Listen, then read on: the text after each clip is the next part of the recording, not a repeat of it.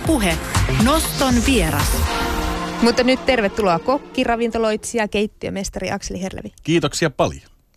Hei, maailman 50 parasta ravintolaa tosiaan valitaan tänään kello 20.45 Bilbaon aikaan, eli siitä eteenpäin Suomen aikaa 21.45. Ajatko seurata tätä live-striimiä? No en tiedä, taidako ehtiä, että mä mielellään sitten luen netistä kaikki ne perusteluine, että se on kuitenkin ihan mielenkiintoinen tapahtuma ja, ja kuitenkin ohjaa niin kuin ruokatrendien aitoa kehitystä maailmalla, koska ne tuomaristo koostuu niin kuin ruokatoimittajista ja ruokafiilistelijöistä, jotka on niin koko maailman parhaimmistoa, niin tavallaan se, joka se voittaa, niin määrittää myöskin sen tulevan vuoden tavallaan ruokatrendejä. Niin se on siinä mielessä ihan mielenkiintoinen. Eli alan sisällä se on oikeasti kiinnostava lista. Joo, kyllä. Ö, no onko se jollekin muulle tärkeää? Kuka tästä hyötyy eniten, että ravintolat listataan jär, arvo, arvostusjärjestykseen?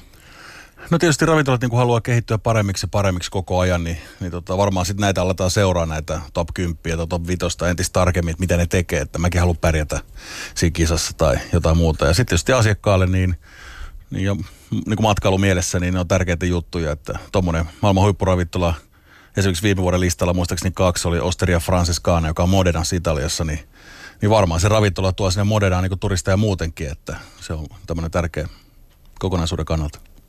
Niin viime vuonna kolmen kärki maiden mukaan oli New York, Italia, Espanja. Millaisia maita sä ver- veikkaat kärkeen tänä vuonna? No ainakin viime vuosina on puhuttu paljon niin kuin Etelä-Amerikan tämmöisestä noususta, että niillä olisi niin kuin ruokatrendi ykkös. Siellä oli Perukin muistaakseni, oli ihan tuli top 10 viime vuonna, että varmaan sieltä tulee olemaan uudestaan. Ja, ja tota. Mä vähän lunttaan. Mä katson, mikä se olikaan se viime vuoden voittaja oli New Yorkissa Eleven Madison Park – New York. Akseli, sä oot siellä käynyt. Joo, joo just käytiin tätä listaa tuossa läpi, niin to, tosiaan tullut kerran käytyä siellä, että mä voitin Topsef kilpailu silloin 2011 ja mä olin silloin töissä Royal Ravintola-timisessä yhtiössä. Mä saan sieltä stipendin, joka tota, mä voin käyttää ravintoloissa tai sitten mä pystyn hankkimaan jotain alakirjallisuutta tai työvälineitä. Ja mä päätin tietysti panostaa ne elämyksiä, että mitä mä niillä vispilöillä teen. Että, tota, päätin silloin mennä tuonne Ilve Madison Parkkiin. Silloin se ei ollut ihan näin korkealla sijoituksella, mutta muistan – tehdäni varauksia ihan omalla nimelläni ja, ja tota, kun mä heti kun mun käsi koski siihen oven kahvaan, niin joku avasi sieltä oven. Siinä oli ensimmäinen henkilö. Ja sitten ennen kuin mentiin edes kertoa, millä nimellä on varaus, niin yli neljä henkilöä oli jo siinä niin palvelu jollain tavalla, että ottanut vähän takkia ja fiilistellyt siinä. Ja Eli sit, siellä, sieltä oli robotisaatio kaukana. Se oli robotisaatio oli tosi kaukana, että se oli kyllä tosi henkilökohtaista. Jopa niin henkilökohtaista, että kun kerron sitten, että millä nimellä on varaus, niin, niin tota henkilökunta totesi, että congratulations chef, welcome. Ja oh. sitten järjesti semmoisen yksityisvierailu sinne keittiöön keittiömestarin kanssa, kun arveli, että kokit tykkää tulla keskenään. Ja mä ihmettelin, että ne on varmaan googlannut sitten, tiedätkö se nimeä, ja yrittänyt skautata, mutta ne tiesi siitä Top Chefin voitosta siellä. No, oliko ruoka hyvää? Ruoka oli todella hyvää ja, ja tota, se oli siinä harvinainen tämmöinen huippuravintola, että siellä palvelu oli hyvin mutkatonta ja rentoa. Normaalisti se on vähän sellaista jäykkää touhua, mutta tuossa oli onnistunut se ISIS tekee. Kokit kävi tuomassa annoksia pöytää, kertoi niistä. Ja totta kai se on vähän uskottavampaa, että kokki käy siinä ja vähän kastiketta laitetaan siellä lautaselle ja fiilistellään. Ehkä raastetaan jotain juttua vielä siinä pöydän vieressä. Ja, ja tota, yksi annos tehtiin sitten siellä keittiössä livenä suoraan. Katsottiin, kun kokit paiskii hommia. Ja sitten se oli kylläkin hovimestari, joka teki sen joku annoksen siinä meidän edessä. Se oli ihan mielenkiintoinen ja pitkä dinneri. Ja lopuksi saatiin vielä tämmöinen patenttipurkillinen keittiö itse tekemään mysliä seuraavan päivän aamiasta varten. Niin se oli kyllä niin kokonaisvaltainen elämys, että mä ajattelin, että jos ei tämä pärjää tässä listassa, niin ei mikään, koska mitään ei olisi voinut tehdä paremmin. Ei yhtään mitään. Eli sulle ei tullut yhtään yllätyksenä viime vuonna, että tämä Eleven Madison Park oli ykkösenä? Ei. Öö, no miten sitten tämä Suomen maa? Uskoksa sä, että voisiko Suomella olla mitään mahdollisuuksia esimerkiksi päästä tänä vuonna 50 maailman parhaan ravintolan joukkoon? Mm, mä haluaisin, että näin olisi, mutta pahan pelkää, että ei tule käymään. New Yorkin kokoisessa kaupungissa. New Yorkissa asuu kolme kertaa Suomen väestö verran ihmisiä. Siellä ihmiset käyttää tämmöisiä niin high-end-palveluihin todella paljon enemmän rahaa. Ja, ja Suomen trendi on on ollut niin ravintolaskenessä, että on tullut tämmöisiä pieniä keittiömestarivetosia, omistajavetosia ravintoloita ja, ja tota, tuntuu, että tämmöinen bisnesväki käyttää ehkä vähemmän ja vähemmän rahaa tällaisiin huippupalveluihin, koska muutenkin on ollut tiukkaa ja edustuskulut on, ei ole niin tehokkaasti enää verovähennyskelpoisia kuin aikaisemmin ja muuten, että se on kyllä ohjannut sitä kulutusta niin kuin toiseen suuntaan ja tämä taas johtaa siihen, että ne ravintolat ei pääse menestymään, niitä ei tule lisää. Että tota, toivoisin näkeväni, mutta epäilen, että näin realistina, että, että, että ei, ei tänä vuonna. Uskoksa mihinkään yllätykseen? Mm, on siellä varmasti yllätyksiä. Että mä, tämä ei ole semmoinen skene, mitä on tullut seurattua niin kuin ihan älyttömän tarkkaa tässä viime aikoina. Että mä oon ehkä seurannut burgeripuolen juttuja, mutta että toivotaan, että siellä olisi joku mukava yllätys. Toivottavasti jos Pohjoismaistakin jotain, niin se, sitäkin voisi vähän liputtaa. Mä mielelläni helpottaisin vähän Ruotsin lippua, jos sieltä löytyisi. Toivotaan, jos sini, sinikeltaiset siellä vilkkuisi. Mutta millainen se kilpailu on ravintola maailmassa tällä hetkellä? No, kyllä mä sanoin, että kilpailu on niin kova, kovaa että asiakkaat niin kuin, ja palveluita, kun tulee koko ajan enemmän ja enemmän erityylisiä ravintoloita, asiakkaiden niin kuin, tämmöinen odotusarvo nousee jatkuvasti palvelutasosta, ruuasta ja kaikkea muuta, että se, se on ehkä semmoista sisäistä työtä tavallaan, että mistä täytyy aina onnistua. Mutta periaatteessa ala on sellainen, että yhtäkään asiakasta ei voisi päästää pois ravintolasta, että se ei ole muuta kuin aivan fiiliksissään ja se ei ole mikään niin kuin läpihuutojuttu. Että. Näkyykö se kilpailu jotenkin muuten maailman maiden välillä tai isommin? Mm. En mä oikein osaa sanoa. Ei se varmaan niin, että se on ehkä siinä niin omassa pikku lähimarkkinassa silloin niin kuin merkitystä, että kilpaileeko maat tuossa välillä? Ei varmaankaan. Että. No tuossa tuli aika hieno kokemus tuolta New Yorkista, mutta onko se ollut sulle Akseli Herlevi se ikimuistoisin ravintolakokemus vai löytyykö niitä takataskusta muitakin? No tuota, se oli kyllä mahtavin. Se oli niin teknisesti onnistuneen niin kuin dinneri, missä mä oon koskaan ollut. Mutta tota, ehkä fi, niin on fiilistä ollut varmaan enemmänkin. Sehän voi olla aika pienestäkin kiinni tavallaan, että muistelen kerran käynyt, käynyt semmoisessa burgeripaikassa kuin Father's Office, joka on Los Angelesissa. Ja tota, se oli niin hyvä burgeri, että mä päätin alkaa tekemään burgereita itse. Että, ja nyt, nyt sitten on Suomessa jo neljä burgeripaikkaa meikäläisen, meikäläisen tota, tekemänä ja, ja tota, kaikissa K-kaupossa on vielä niin kuin kaikki burgeritekotuotteita, jotka mä itse suunnitellut, että jos en mä siihen ravintolaan mennyt, niin en ole ihan varma, että tekisinkö nyt burgereita tällä hetkellä. Oliko se tossa, siis joku pieni paikka? Joo, tosi pieni. Se on käytännössä niin kuin pitkä baaritiski vaan, missä on ehkä joku 40 oluthanaa ja siellä on jotakin muutakin ruokaa, mutta siellä oli vaan tämä yksi burgeri ja mä olisin jostain lukenut siitä ja päätin mennä testaamaan ja, ja tota, ei tavallaan kaduta. Öö, niin sä oot käynyt Yhdysvalloissa useitakin kertoja hakemassa inspiraatiota ruoanlaittoon. Mihin asioihin sä kiinnität huomiota, kun sä meet tuommoiseen paikkaan vai annatko sä vaan niinku kaiken, kaiken tulla ja yllättää sut? No kyllä mä annan kaiken tulla, että muistan silloin kokikouluaikoina sitä oli jotenkin niin kiinni. Luin tosi paljon kaikki keittokirjoja ja muita julkaisuita. Seurasin tosi paljon mitä tapahtuu ja silloin tietenkin nuorena – sitä kuvittelee tietänsä kaikista kaiken, niin silloin aika usein keskitty tällaisiin niin teknisiin virheisiin ravintolassa ja olisin ehkä tehnyt tämän paremmin ja tämän paremmin. Ja jossain vaiheessa sitten niin kuin havahtui siihen, että hetkonen, että meikäläisen niin ravintola niin elämykset ei ole niin kuin kovin hyviä, koska jotenkin tulee aina keskityttyä niihin asioihin, mitkä on, on niin kuin, olisi voinut tehdä paremmin, koska niitä aina on. Paitsi Ilve Madison Parkissa silloin, silloin mä en keksinyt mitään, mutta sen jälkeen mä aloin niin kuin muuttaa omaa suhtautumista ja keskittyä niihin onnistumisiin ja niihin kivoihin asioihin. Ja sen jälkeen niin kuin mun niin kuin ravintolassa käymiset oli paljon kivempiä, että keskittyi niihin niin kuin hyviin juttuihin, onnistumisiin ja se oli jotenkin parempi. No, miten sä kuvailisit tällä hetkellä Suomen ravintolaskeneä? Onko siellä helppo unohtaa virheet? Onko ne siis hyviä? On joo, on joo. Ja kun ei niihin oikeastaan keskitykään enää, niin ei ne tule edes mieleen. Että tota, kyllä mä tykkään tosi paljon. Hyviä ravintoloita Suomessa on koko ajan enemmän ja enemmän. Ja hienoa myös nähdä, että, että sekä niin pääkaupunkiseudun ulkopuolella, missä täällä on niin ehkä en voi sanoa ehkä Suomen virkeän tämmöinen ravintolaskene, mutta ainakin täällä on enemmän ollut ihmisiä sitten niin kuin asiakkaana, että täällä on niin kuin. Mutta nyt on sitten Turussa ja Tampereella ja Jyväskylässä ja Oulussa ja muissa ravintoloissa, näissä kaupungeissa tavallaan parempia ravintoloita jatkuvasti, että ihmiset mielestäni jat- käyttää enemmän rahapalveluihin ja se tarkoittaa sitä, että ravintolat onnistuu myös muualla kuin stadissa. Että. Jostain syystä mun, mun sosiaalisen median fiidi on nyt aika useana päivänä pulpsahtanut joku uutinen, jossa kerrotaan suomalaisesta huippukokista tai ravintoloitsijasta, joka on lähtenyt ulkomaille. Öö, Mutta mä jäin miettimään, kun monesti niissä jutuissa puhutaan paineista. Niin millaista se on oikeasti olla töissä huippuravintolassa? Pitääkö siellä olla valtava paineensietokyky? No kyllä siitä on niin tosi paljon hyötyä, että kokin työ muutenkin on periaatteessa hyvin yksinkertaista kalan paistaminen tai vihannesten keittäminen tai joku muu on tosi simppeli juttua tai joku kastikkeen viimeistely. Mutta niitä täytyy tehdä samanaikaisesti todella paljon. Niitä voi olla ehkä 2-30 asiaa, mitä sun pitää hanskata kerralla. Ja ne pitää joka kerta onnistua. Niin tota, kyllä se niinku, tavallaan se kokin työ on myös sitä, että se on semmoista niinku, tavallaan paineensietoa aamusta iltaan. Mutta sitten, jos ajatellaan niinku ravintoloitsijan näkökulmasta, niin, niin asiakkaiden pitäisi pystyä lähteä aina erittäin tyytyväisenä ravintolasta ja siihen vaikuttaa moni muukin asia kuin se pelkkä ruoka. Että, että kyllä se niin kuin sinällään on niin kuin paineista työtä.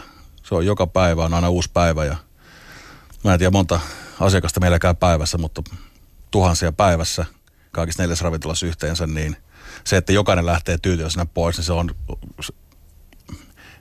haluaisin uskoa, että se on niin kuin mahdollista, mutta se ei, se ei aina ole, kun ihmiset on kuitenkin ihmisiä ihmisten kanssa, niin niin tota, mutta siihen kuitenkin pyritään, että se luo paineet.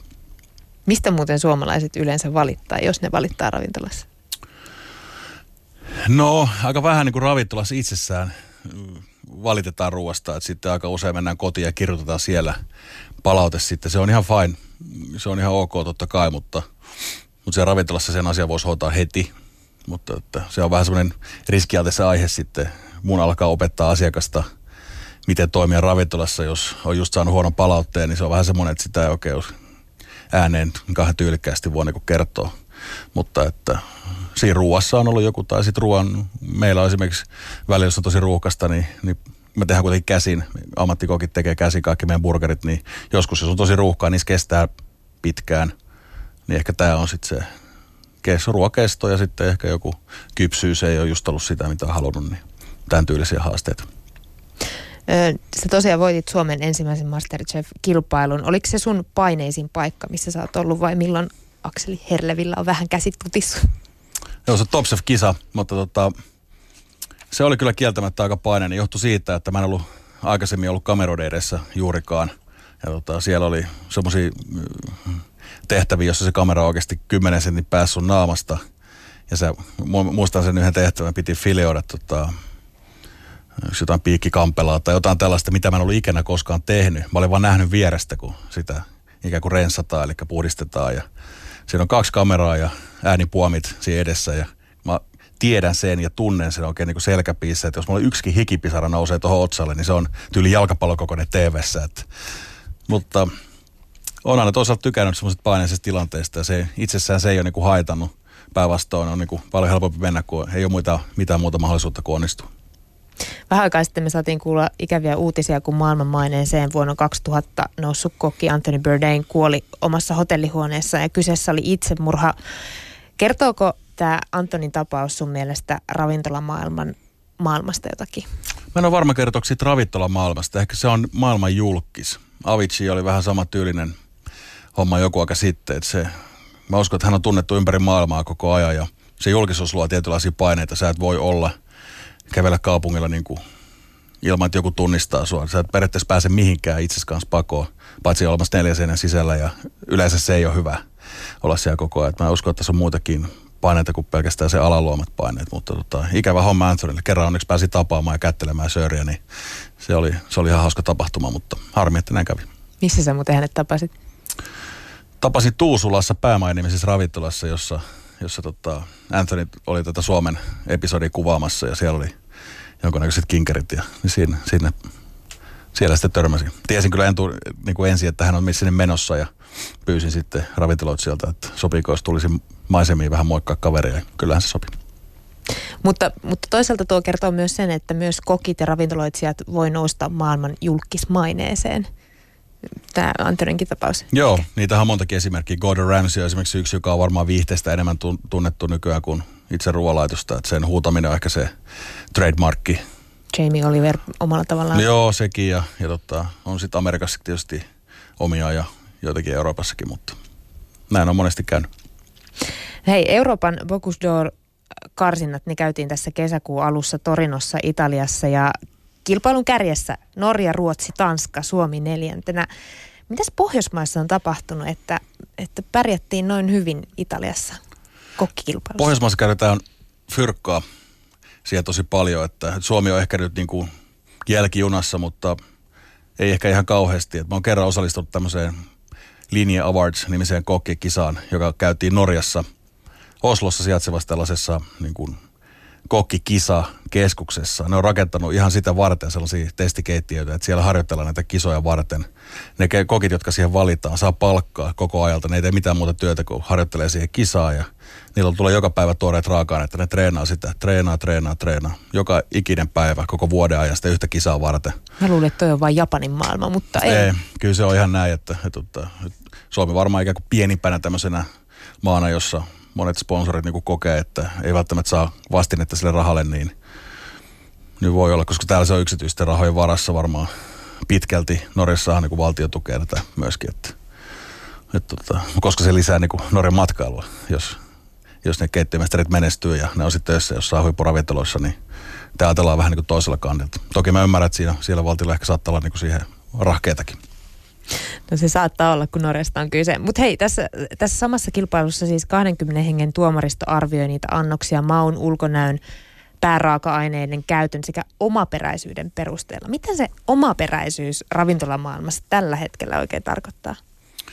No jokaisen ravintola täytyy olla omia, koska ravintolat on yrityksiä ja yleensä yritykset hyötyy siitä, että niillä on joku poikkeuksellinen tuote tai palvelu tai erottautuu jollakin tavalla kun ihmisillä on joka päivä, en tiedä montako eri brändiä tai yrityksen nimeä ihminen näkee joka päivä. Se on niin kuin valtava aalto kaikkea tietoa ja tarjousta ja kaikkea muuta. Sitten sit jos saat sitä tasata, tasasta niin kuin harmaata massaa siellä ikään kuin muiden joukossa, niin voi olla vaikea erottautua sieltä. Että täytyy löytää ne tekijät, millä pääsee niin kuin pomppaa pystyy sieltä muiden seasta.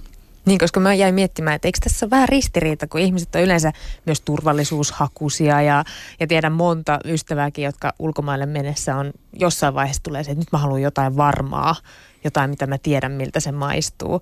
Ja sitten samaan aikaan puhutaan omaperäisyydestä ja uniikkiudesta. Onko tässä ristiriita? Hmm, en mä tiedä, maailma on jotenkin niin, ei tämä mustavalkoinen, että on erilaisia harmaa sävyjä täynnä, mutta tiedän kyllä itsekin tunteja, on pitkän Vietnamin reissun päätteeksi käydä McDonaldsissa fiilistelee vaan sen takia, että sä tiedät, mitä sä saat. Niin se voi olla jossakin paikassa ihan, ihan ok, mutta kyllä mä niin kuin itse lähtisin pomppaamaan sieltä jotenkin erottautua. Oletko törmännyt johonkin erittäin omaperäiseen asiaan, mitä ravintolassa on ollut hyvästä tai huonossa? Mm, no jotkut konseptit on semmoiset, että ne on ehkä sitten vahvempia esimerkiksi somemarkkinoinnista jossain tämmöisissä. Ehkä se on jo semmoinen, esimerkiksi meillä, meillä on niin kuin mun mielestä yksi omaperäisimmistä tyyleistä tavallaan olla somessa, niin ehkä se on meidän yksi kilpailuetu muihin vastaaviin meidän alayrityksiin kohtaan. Voi olla joku tuote tai palvelu sellainen, että sitä ei ole ehkä muualla tai se on tehty eri tavalla. Tai. Mutta niin kuin periaatteessa aika perusasioista on kysymys, eli ravintolassa ruoka on, pitää olla maittavaa, se pitää olla sopiva hintasta ja palvelu pitää olla hyvää. Eli, mutta tota, sillä pääsee siinä pääsee, siinä pääsee, sillä pääsee pitkälle jo. Vielä kun pystyy kertoa ihmisille, että me ollaan, hei me ollaan olemassa ja jotenkin kädet pystyy. Jotain markkinointia on tehtävä. On se sitten word to mouthia tai, tai lehti maanantaita, mitä vaan. No mm, lisäksi tässä vielä puhutaan Bocuse d'Or-kisasta. Lopulliseen sijoitukseen vaikuttaa keittiötyöskentely siellä, hävikin hallinta, tekniikka, hygienia. Millaisessa painotuksessa tämmöiset asiat on päivittäisessä keittiötyöskentelyssä? No joka, joka päivästä työtä, että kyllä niihin kiinnittää huomiota ja, ja tota, ravintolat käyttää tämmöistä omavalvontasysteemiä, jossa itse, itseään niin auditoidaan tietyn väliajoin, niin tota, se on tärkeä. Suomessa puhutaan kotimaisuudesta, kasvisruoka on nyt ollut trendi jo suht pitkään. Mitkä esimerkiksi kotimaiset raaka-aineet on sun, sun suosikkia? Mm, vähän kausien mukaan menee, koska tota, meillä on neljä sesonkia. Monessa maassa ei ole niin kuin neljä vuoden aikaa esimerkiksi. Tietysti talvia täällä on vähän niin kuin ikävä, kun on semmoinen niin sanottu kansi päällä koko maassa, mutta toisaalta sitten on tiettyjä kaloja. On made, on sellainen, mikä on mun ihan suosikki tietysti niin kuin kevään aikana heti kun on vielä jäitä ja syksyllä tietysti marjat, riista. Mä oon innokas metsästäjä, niin, niin se, on, se on tietysti lähellä sydäntä sienet kaikki. Ja tota, sitten keväällä nyt kun luonto ikään kuin herää, ne suomalaiset uudet perunat on ihan loistavia. Nämä kaikki tuoreet avomaan vihannekset, niin niissä on tosi paljon enemmän makua kuin monessa muussa paikassa maailmassa, johtuen siitä, että täällä on auringonvaloa paljon enemmän kuin muualla, jolloin tämä kasvin niin toiminta on jotenkin tehokkaampaa. Niin onneksi tänään tuli vähän vettä, että saattaa tulla hyvä pottuvuosi. Yes. No, mutta millaisia asioita sä arvostat raaka-aineissa? On sitten kyseessä lihakalat tai kasvikset? No kyllä sen raaka-aineen laatu on ihan ratkaisevassa roolissa, että se täytyy olla huippulaatuinen. Tarkoittaa sitä, että vihannekset on aina tuoreita ja ne on mielellään auringon kypsyttämiä ja jos ajatellaan lihaa, niin se on huippulaatusta. Siinä pitää huomioida eläinten olot ja, ja missä tavallaan niitä niin kuin kasvatetaan ja miten se tuotantoketju toimii. Niin ne on niin kuin itselle tärkeitä juttuja. No kuinka paljon, kun sä teet siis ruokaa ammatikseksi ja varmasti mietit siellä puolella tosi paljon asioita, mutta sitten kun sä haet kotiin iltapalaa, niin kuinka tärkeää sulle on se, että mitä siellä on siellä omassa jääkaapissa? No on se tärkeää. Kyllä mä niin pyrin katsoa, että siellä on ainakin niin tuoreita hedelmiä tällaisia. Niitä on kiva sitten napostella illalla. Ja, ja tota, mutta aika harvoin itse tulee kyllä tehtyä itselleen ruokaa, että mä oon vähän tämmöinen suutarilapsi. Että. Mutta siellä on mielellään mielellään tota, kun tulee kavereita kylään, niin silloin mä kyllä kokkailen ja mielellään käytän aikaa keittiössä. Mutta jos mä oon yksin, niin täytyy myöntää, vähän on mukavuuden halunen ja laiska. Eikä se anneta anteeksi, se tekee työkseen. Tota, mm, siis vielä tämmöinen asia äh, ravintolamaailmasta ja ruokamaailmasta, mihin mä oon myös törmännyt, kun puhutaan trendeistä ja tulevaisuudesta, on, nyt mun pitää olla tarkkana, hyperlokaalius, eli siis tämmöinen, mm, siis et voi kasvattaa esimerkiksi mansikoita omassa kellarissa tai, tai olohuoneessa tomaatit. Ja Suomesta löytyy Henri Alenin ja Tommi Tuomisen ravintola Ultima, joka kasvattaa hyvin pienen osan, mutta pienen osan kuitenkin raaka-aineistaan siis paikan päällä. On jotain vesikiertojärjestelmää ja niin edespäin. Onko tämä tulevaisuutta vai hifistelyä? No on se varmaan sekä että. että se on tietysti vaikea sanoa, että mikä on tulevaisuutta. Että tota, Mun yksi ystävä mukana sellaisessa yrityksessä kuin Solar Foods, missä tehdään proteiinia pelkästään sähköavulla ilmasta. Niin tota, se kuulostaa vähän niin kuin skifitouhulta, mutta tota, ja sitten avaruusaluksissa esimerkiksi lypsetään ilmaa, sitä kutsutaan milking the air, kun ilmassa on kaiken maailman bakteereita ja muuta, niin siellä tarvii olla puhdas ilma, että ne koneet menee rikki, mutta toisaalta niillä bakteereilla voidaan kasvattaa ruokaa siellä suljetustilassa. Että varmaan jonain päivänä, jos nyt pannaan foliohattu päähän ja halutaan tästä muuttaa jollekin toiselle planeetalle, on hyödyllistä oppia kasvattaa raaka-aineita jossain suljetustilassa. Ja, ja tota, jos se nyt on semmoinen joku kaukainen skifi-ajatus, koska yleensä eilisen päivä skifi on tämän päivän todellisuutta, niin voi hyvin olla, että näin on. Että, mutta että veikkaan, että aika marginaalissa on vielä pitkään. Noston vieraana on öö, kokki, kolmen, ei kun neljän hampurilaisravintolaomistaja Akseli Herlevi. Öö, tämän vuoden alussa katsojat pääsi näkemään, kun sä rymistelit Amerikan länsirannikolla, ei kun itse asiassa kävit sä itärannikollakin. Kyllä. Burgerireseptejä etsimässä. Löyt, löysitkö sä täydellistä burgeria? No en, en, en löytänyt, että matka jatkuu vielä, mutta tota, tämmöinen täydellisyyden havittelu on, on varmaan semmoinen duuni, että se ei niin lopu koskaan, mutta toisaalta se on myöskin semmoinen antosa – antoisa niin kuin retki tavallaan, että se oikeastaan ei haluakaan koskaan loppuvan. Monesti ruoka ei ole itsessään täydellistä, vaan siihen vaikuttaa joku muu fiilis, että jos just on esimerkiksi joku kosinu ja menee syömään, niin ehkä ne mansikat maistuu vähän makeammille kuin, kuin silloin, jos sateessa mennään johonkin hätäpäissä kauheassa nälässä vaan ja se löy- aina mikä löytyy.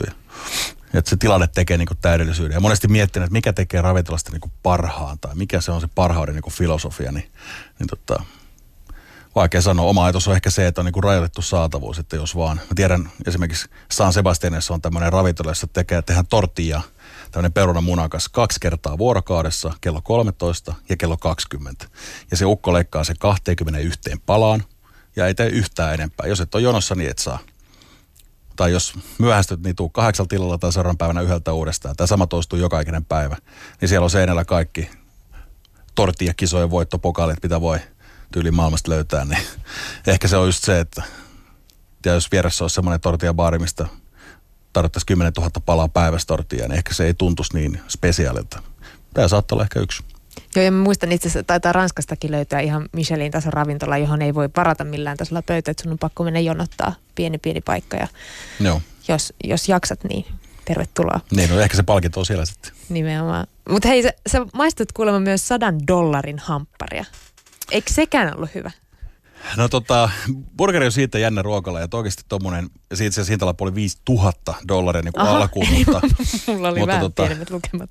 Joo, tää oli semmoinen kompa vähän, että he mainostaa sitä maailman kalleimpana burgerina, mutta itse asiassa sisältää viiden tonnin hintaisen punaviinipullo, joka on musta ihan älytöntä. Ja jos burgeri haluaa pelkästään, niin sitten se oli 77 dollaria muistaakseni ja siihen verot ja tipit ja extra foie gras lisää siihen, niin tota, se teki just se hunti siinä, mutta Musta se oli niin kuin wagyu-lihaa, eli tämmöistä niin kuin lellittyä naudanlihaa ja Anka maksaa tryffeliä ja tryffelikastiketta ja tämmöisiä ökyraaka-aineita. Niin itse asiassa se ei tee burgerista mielestäni parempaa. Se on hyvä, hyvä niin kuin käsisyötävä burgeri, missä on niin kuin laadukas pihvi ja hyvä juusto ja kastikkeet, niin se oli parempi. Wow. Eli tässä ei nyt ehkä hintalaatusuhde ollut sitten kauhean hyvä. Mutta oliko, tuolla Amerikan maalla sitten yhtään huonoa hampurilaiskokemusta? Oli, me oltiin tota, semmoinen kuin 29 Palms, joka on siellä Kalifornian High Desert-alueella sellainen. Mä en taju mistä se meidän, tota, meidän chauffeuri Ossi löysi sen paikan, mutta se on siis keskellä, kirjaimellisesti keskellä ei mitään. Keskellä aavikkoa yksi tönö, missä oli Halloween-bileet. Ja mulla on semmoinen tunne edelleen takamuksissa, että ne Halloween-bileet oli kestänyt siellä jo niinku pitkään. Että, että tota, mä uskon, että ihmiset olisi naamioitunut. päälle. Joo, ne oli jäänyt päälle, että ehkä ne oli sitten Tota, mutta siellä oli semmoinen burgeri, että se oli kyllä ihan, ihan karmea, että, mutta se nyt ei hintalapukaan päätä huimana, olisiko ollut kolme taalaa siinä ja Ukko tämmöisessä sirkuspellepuvussa teki sen, koska ne oli mennyt esiintymään keikalle ja keikka piti hoitaa nopeasti, koska seuraava bändi tuli ulkoavaruudesta, niin se oli vähän tämmöinen meininki. Mutta siinä oli siellä. ihan burgeriainekset. Oli, oli siinä ihan sämpylä ja pihviä jotain muuta, mutta semmoinen karalle palannut pihvi ja kuiva, kuiva leipä. Mutta muutenhan se oli aika elämyksellinen paikka, sanotaan niin, että... No he antoi toisenlaisen elämyksen. Kyllä. Millaisessa maineessa sun mielestä hampurilainen on tällä hetkellä? Palataan takaisin Suomeen. Suomessa. Onko se enää pikaruokaa vai pidetäänkö sitä jo kunnon ruokana?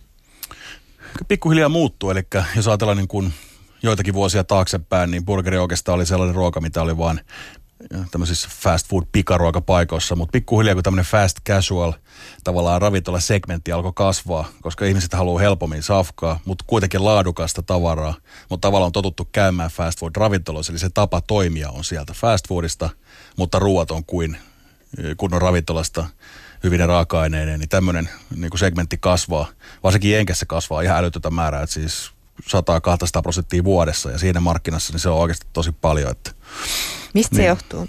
Mistä tämä hampurilaisetrendi lähtee? No jokainen tietää mitä on niin burgeri, mutta taas tietääkö sitä, että mikä on niin hyvä burgeri tavalla, että se voi tehdä laadukkaasta lihasta, eikä niin kuin, no tässä dissaa paikkaa, mutta niissä, niissä lihaa varmaan ei ole niin paljon, niin että on kuitenkin medium pihvit ja tiedätkö, joku tietty juusto ja briossisämpylää ja sitten kertaa vähän maailmaa ja kehitetään siellä joku japanilainen hyvä majoneesi tai jotain muuta. Niin tällaisia elämyksiä aikaisemmin ollut saatavilla ja nyt sitten kun tämmöinen burgeribuumi varmaan lähtenyt siitä, että kaikki ravintolathan tarjoaa burgeria ja sitten on tämmöisiä lehdistössä kisoja, että missä ravintolassa on paras burgeri. Fine, burgeri, missä on hyvä burgeri, se on hyvä ravintola. Kun näitä on ollut aikaisemmin sitten, että risotto, missä on hyvä risotto, niin se, se niin kuin määrittää se ravintolatason muuten. Niin no ehkä burgerista on tullut semmoinen uusi, uusi niin kuin, tämmöinen arjen luksustuote tavallaan ja, ja tota, Kuluuko siihen vielä siis, että siinä täytyy olla kyljessä ranut tai, tai joku muu vastaava? No ei se Onko välttämättä... se muuttunut se konsepti no, mihinkään? Ei se välttämättä kuulu siihen, mutta tota, jos niinku vertaa meidän asiakkaista, niin suuri osa kyllä ottaa jonkunnäköistä ranskalaista. Tai sitten on bataattiranskalaista, ne on ehkä semmoiset uudet niinku aika suositut ollut. Että monesti se on semmoinen vähän palkinto itselle, tiedätkö, jostain, niin sitten burgeri siihen, niin et sä halua syödä salaattia. Kyllä sä haluat sitten vähän niin kuin mennä sinne tuhmaa osastoa ottaa kunnolla majoneesia ranskalaisia. Dipata niitä ja mm. suola vaan karisee huulista. Voiko vielä Akseli Hervi kertoa täydellisen burgerin salaisuuden? Tässä näin meidän kesken.